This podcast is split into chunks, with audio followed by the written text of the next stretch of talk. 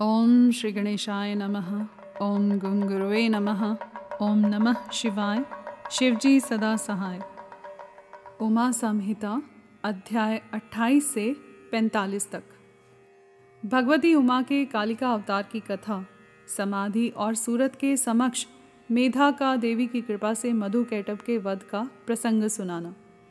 इसके अनंतर छाया पुरुष, सर्ग, कश्यप वंश, मनवंतर मनुवंश सत्यव्रतादि वंश पितृकल्प तथा व्यासोत्पत्ति आदि का वर्णन सुनने के पश्चात मुनियों ने सूत जी से कहा ब्रह्म वेताओं में श्रेष्ठ सूत जी, हमने आपके मुख से भगवान शिव की अनेक इतिहासों से युक्त रमणीय कथा सुनी, जो उनके नानावतारों से संबंध रखती है तथा मनुष्यों को भोग और मोक्ष प्रदान करने वाली है। अब हम आपसे जगत जननी भगवती उमा का मनोहर चरित्र सुनना चाहते हैं। पर ब्रह्म, परमात्मा, महेश्वर की जो आद्या सनातनी शक्ति हैं, वे उमा नाम से विख्यात हैं। वे ही त्रिलोकी को उत्पन्न करने वाली पराशक्ति हैं, महामते, दक्ष कन्या सती और हिमवान की पुत्री पार्वती। ये उमा के दो अवतार हमने सुने। सूत जी, अब उनके दूसरे अवतारों का वर्णन कीजिए। लक्ष्मी, जननी, जगदम्बा, उमा के गुणों को सुनने से कौन बुद्धिमान पुरुष विरत हो सकता है? ज्ञानी पुरुष भी कभी उनके कथा श्रवण के शुभ अवसर को नहीं छोड़ते। सूत जी ने कहा, महात्माओं, तुम लोग धन्य हो और सर्वदा कृतकृत्य हो, क्योंकि परा अम्बा उमा के महान चरित्र के विषय में पूछ रहे हो। जो इस कथा को सुनते, पूछते और बाँचते हैं, उनके चरण कमलों की धूलि को ही ऋषियों ने तीर्थ माना है। जिनका चित्त परम संवित स्वरूपा श्री उमा देवी के चिंतन में लीन है वे पुरुष धन्य हैं, कृतकृत्य हैं, उनकी माता और कुल भी धन्य हैं। जो समस्त कारणों की भी कारण रूपा देवेश्वरी उमा की स्तुति नहीं करते, वे माया के गुणों से मोहित तथा भाग्यहीन हैं। इसमें संशय नहीं है, जो करुणा रस की सिंधु स्वरूपा महादेवी का भजन नहीं करते, वे संसार रूपी घोर अंधकूप में पड़ते हैं। जो देवी उमा को छोड़कर दूसरे देवी देवताओं की शरण लेता है वह मानो गंगा जी को छोड़कर प्यास बुझाने के लिए मरुस्थल के जलाशय के पास जाता है, जिनके स्मरण मात्र से धर्म आदि चारों पुरुषार्थों की अनायास प्राप्ति होती है, उन देवी उमा की आराधना कौन श्रेष्ठ पुरुष छोड़ सकता है? पूर्व काल में महामना सूरथ ने महर्षि मेधा से यही बात पूछी थी। उस समय मेधा ने जो उत्तर दिया, मैं वही बता रहा हूँ। तुम लोग सुनो। पहले स्वारोचिश मनवंतर में वीरथ नाम से प्रसिद्ध एक राजा हो गए हैं। उनके पुत्र सूरत हुए, जो महान बल और पराक्रम से संपन्न थे। वे दान निपुण, सत्यवादी, स्वधर्म कुशल, विद्वान, देवी भक्त, दयासागर तथा प्रजाजनों का भली भांति पालन करने वाले थे। इंद्र के समान तेजस्वी राजा सूरत के पृथ्वी पर शासन करते समय नौ ऐसे राजा हुए, जो उनके हाथ से भूमंडल का राज्य छीन लेने के प्रयत्न में लगे थे। उन्होंने भूपाल सूरत की राजधानी कोलापुरी को चारों ओर से घेर लिया।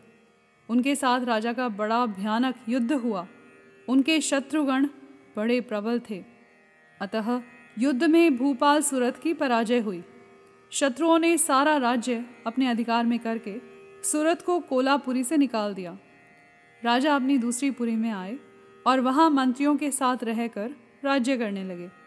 परंतु प्रबल विपक्षियों ने वहाँ भी आक्रमण करके उन्हें पराजित कर दिया। दैव योग से राजा के मंत्री आदि गण भी उनके शत्रु बन बैठे और खजाने में जो धन संचित था, वह सब उन विरोधी मंत्री आदि ने अपने हाथ में कर लिया। तब राजा सूरत शिकार के बहाने अकेले ही घोड़े पर सवार हो नगर से बाहर निकले और गहन वन में चले गए। वहाँ इधर उधर घूमते हुए राजा ने एक श्रेष्ठ मुनि का आश्रम देखा, जो चारों ओर फूलों के बगीचे लगे होने से बड़ी शोभा पा रहा था। वहाँ वेद मंत्रों की ध्वनि गूंज रही थी। सब जीव जंतु शांत भाव से रहते थे। मुनि के शिष्यों, प्रशिष्यों तथा उनके भी शिष्यों ने उस आश्रम को सब ओर से घेर रखा था। महामते, विप्रवर मेधा के प्रभाव से उस आश्रम में महाबली, व्याघ्र आदि अल्प शक्ति वाले गौ आदि पशुओं को पीड़ा नहीं देते थे।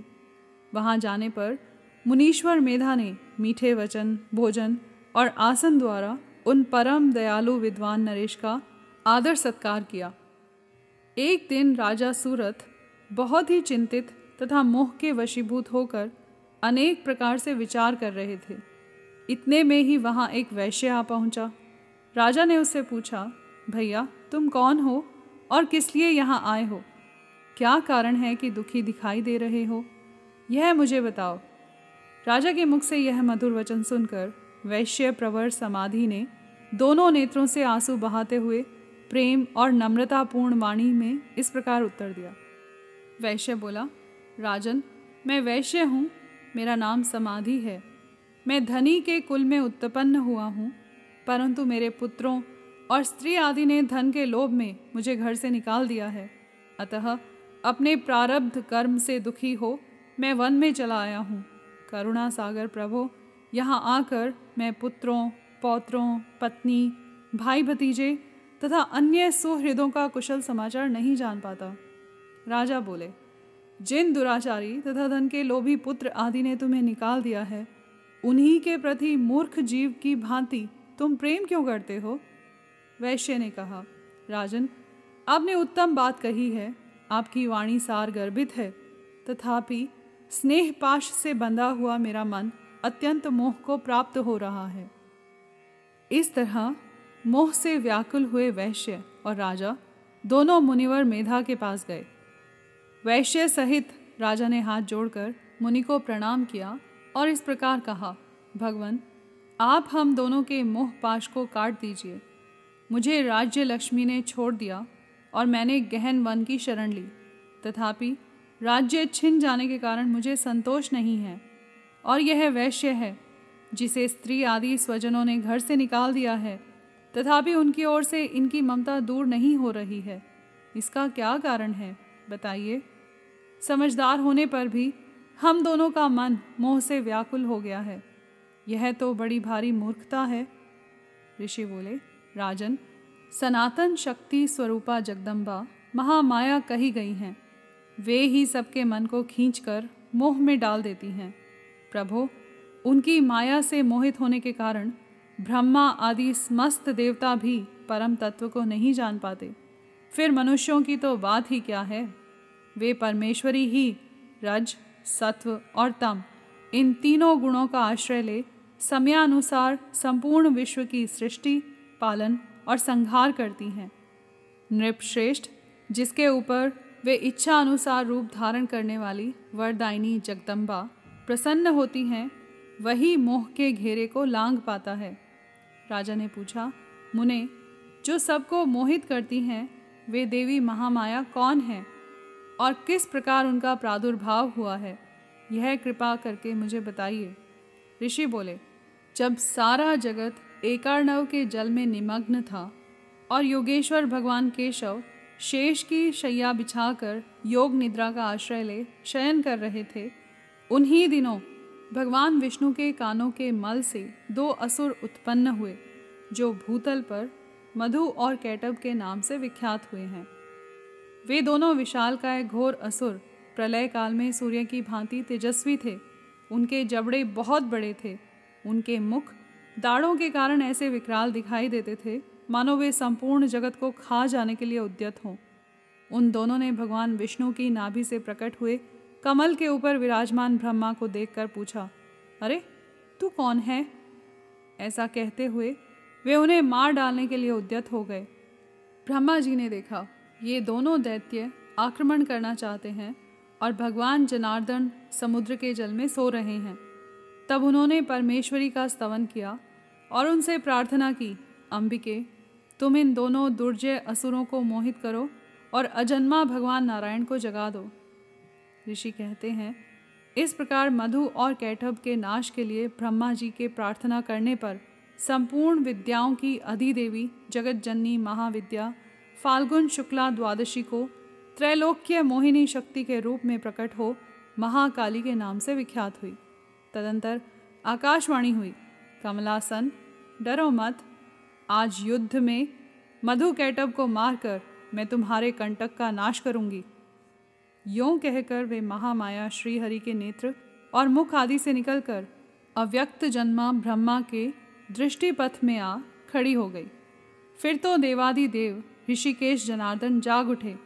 उन्होंने अपने सामने दोनों दैत्य, मधु और कैटब को देखा। उन दैत्यों के साथ अतुल तेजस्वी विष्णु का पाँच हज़ार वर्षों तक बाहु युद्ध हुआ। तब महामाया के प्रभाव से मोहित हुए उन श्रेष्ठ दानवों ने लक्ष्मीपति से कहा, तुम हमसे मनोवांछित वर ग्रहण करो। नारायण बोले, यदि तुम लोग प्रसन्न हो तो मेरे हाथ से मारे जाओ। यही मेरा वर है। इसे दो। मैं तुम दोनों से दूसरा वर नहीं माँगता। ऋषि कहते हैं, उन असुरों ने देखा, सारी पृथ्वी एक एकार्णव के जल में डूबी हुई है। तब वे केशव से बोले, हम दोनों को ऐसी जगह मारो, जहाँ जल से भीगी हुई धरती न हो। बहुत अच्छा कहकर भगवान विष्णु ने अपना परम तेजस्वी चक्र उठाया और अपनी जांग पर उनके मस्तक रखकर काट डाला। राजन यह कालिका की उत्पत्ति का प्रसंग कहा गया है।